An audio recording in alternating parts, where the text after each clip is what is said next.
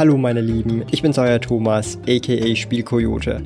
Herzlich willkommen zum Pokémon T C G Investment Podcast, einem Schweizer Podcast, in dem wir über das Pokémon Trading Card Game, Investments sowie auch über spannende Karten und Sets zum Sammeln sprechen. Neue Pokémon T C G Investment Podcast Folgen jeden Montag um neun Uhr vormittags. Heute möchte ich in diesem Video mal so ein kleines Preview machen, damit ihr auch sehen könnt, wie es im Patreon denn so aussieht bei den Patreon-Videos. Und zwar möchte ich heute so ein bisschen die Dinge mit euch anschauen, worauf ich achte, wenn ich in Trading Card Game Produkte, zum Beispiel Pokémon, Sealed Produkte, aber auch Einzelkarten investiere. Worauf achte ich da? Was sind Punkte, wo ich mir sage, hey, das ist wichtig? Und ich fange jetzt auch mal an mit den Sealed Produkten. Ich habe hier ein X Y Evolution Display in einem Case. Das ist mein Display, also das ist jetzt nicht eins, was ich irgendwie im Shop verkaufe oder so, sondern das ist eins aus meiner Sammlung. Und hier habe ich jetzt als Vergleich noch ein super schönes Crimson Invasion Display. Ja.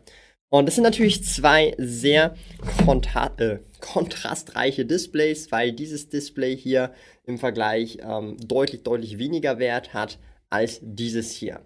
Woran liegt das erstmal? Ganz klar natürlich am Inhalt. Sprich, hier haben wir natürlich das Base-Set im Prinzip, im Prinzip zu einem gewissen Grad reprintet und hier haben wir einfach nur Schrott drin. Ja?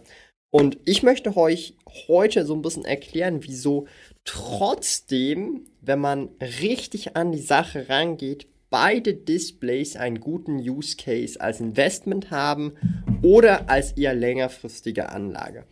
Um, X Y Evolution, für alle, die jetzt auch im Patreon dabei sind, die schauen auch meistens diese Videos hier, hat man im Sommer kaufen können für hundertfünfzig, hundertsechzig, hundertsiebzig.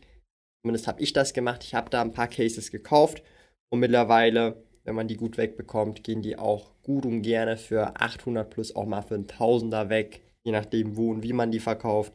Und das sind natürlich abartige Renditen innerhalb von wenigen Monaten. Ja. Das haben wir natürlich bei Crimson Invasion nicht. Diese Displays bekommt man immer noch relativ easy und leicht. Liegt einfach daran, dass hier wirklich keine Chase Cards drin sind und nicht wirklich gute Karten drin sind. Aber, und jetzt kommt der Punkt, wenn ihr ein X Y Evolution Display aufmacht, in der Regel werdet ihr inhaltlich und die Booster aufmacht, wirklich nur sehr schwer den Kaufpreis des Sealed-Produkts wieder rausholen. Das ist möglich auf jeden Fall, wenn ihr dann auch noch ein P S A neun oder sogar ein zehn Glurak drin habt, dann wird es auf jeden Fall möglich sein, aber äh, dann müsst ihr auch noch graden, dann wartet ihr ein halbes Jahr oder mit Express kostet ein Hunderter und so weiter. Aber ich will damit nur sagen, dass das Sealed-Produkt an sich der bessere Bet ist hier zum Beispiel. Und hier ist die Diskrepanz nicht so stark. Das bedeutet, ihr könnt sogar auch Break-Even, relativ leicht sogar noch Break-Even gehen, auf jeden Fall.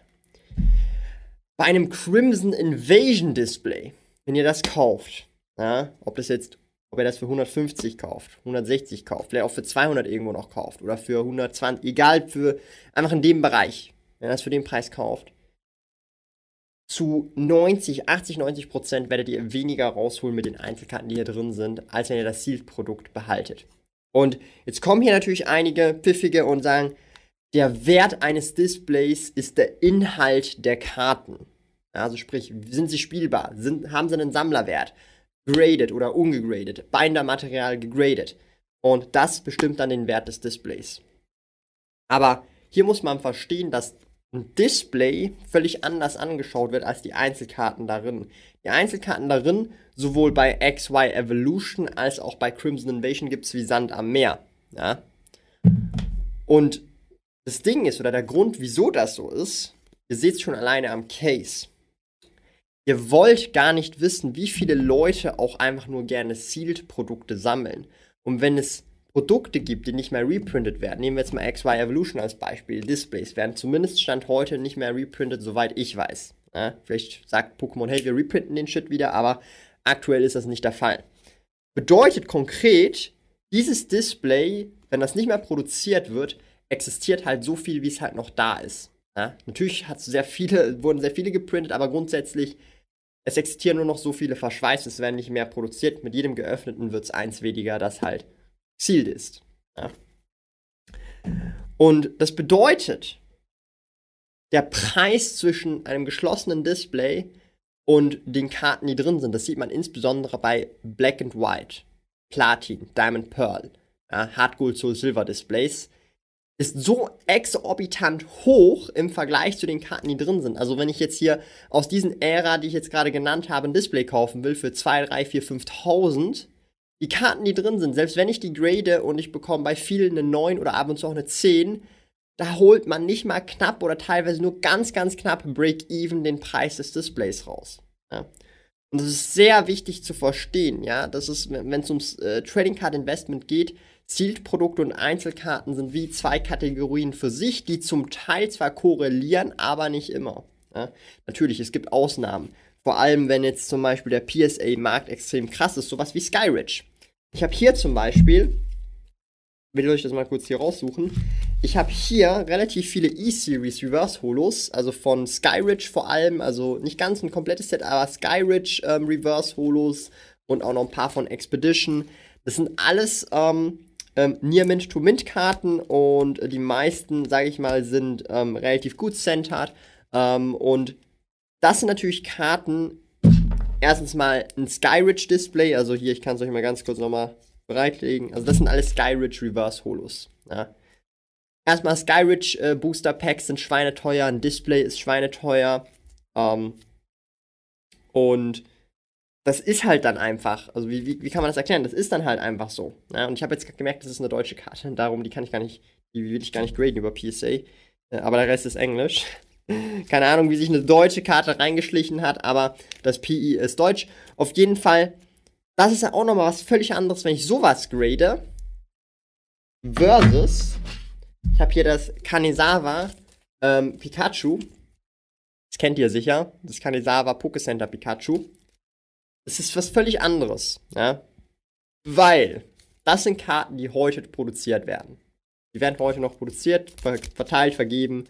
Und das hier sind Karten, die wurden vor fünfzehn Jahren oder so produziert und die werden nicht nochmal produziert.